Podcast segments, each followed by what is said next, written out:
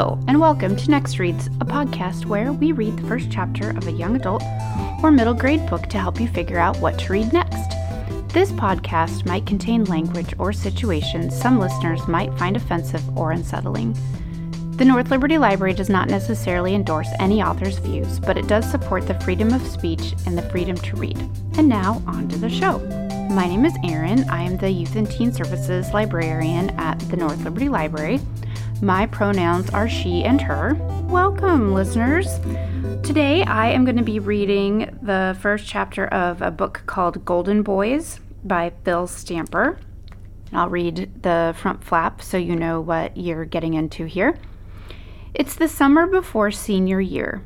Gabriel, Reese, Sal, and Heath are best friends, bonded in their small rural town by their queerness, their good grades, and their big dreams. And they also have big plans, each about to embark on a new adventure.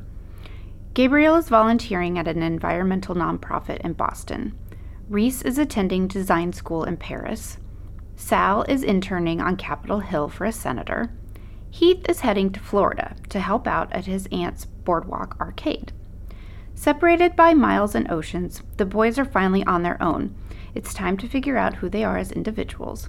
But what could that mean for their friendship? This seemed like a fun summer story, and it kind of reminds me of the Sisterhood of the Traveling Pants, if you are familiar with that. Chapter 1 Gabriel. I should mention that every other chapter is told from a different boy's viewpoint. So the first one will just be about Gabriel. Being the big spoon is such a chore. Don't get me wrong, it's nice having Sal curl into me. The warmth coming off his body is calming. My heartbeat thrums through my chest, but I feel my heart rate slow. Breathing is a bit awkward, though.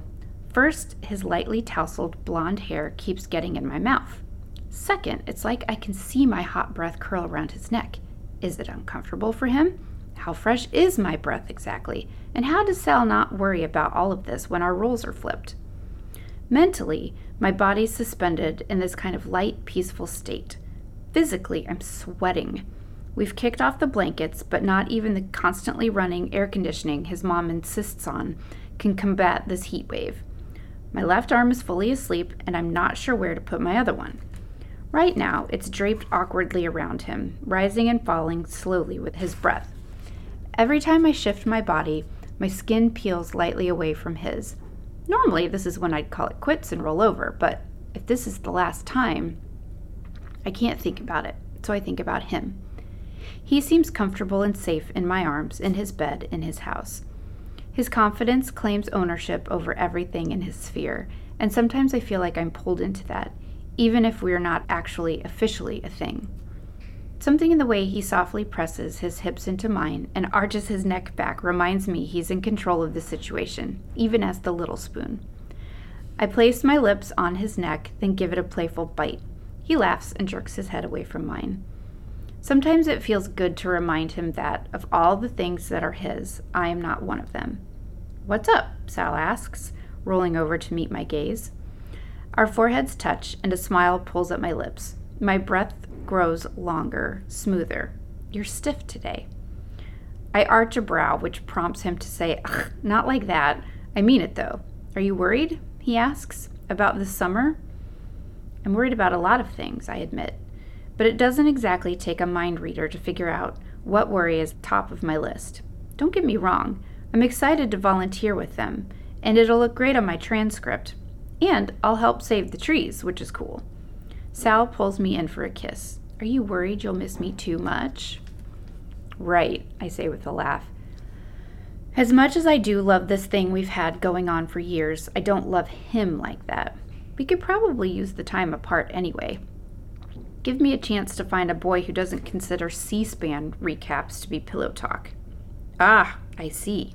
You want the good stuff. He pulls me closer, and the chills fly up my back and settle uneasily into my shoulders. Don't make me use my secret weapon. Oh my god, don't, I shout, slapping him away while holding in a laugh. But he leans into me, his voice drops to a whisper, and his breath on my ear sends shivers down my whole body. I pull up the blanket despite the heat. Où se trouve la station de métro la plus proche?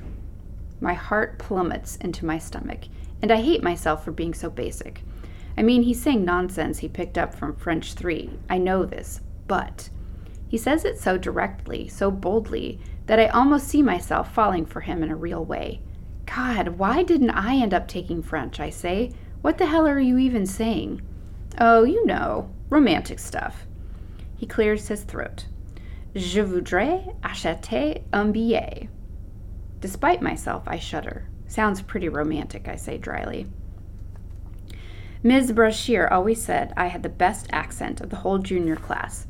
Reese hated that, but maybe he'll pick up the accent after living there this summer.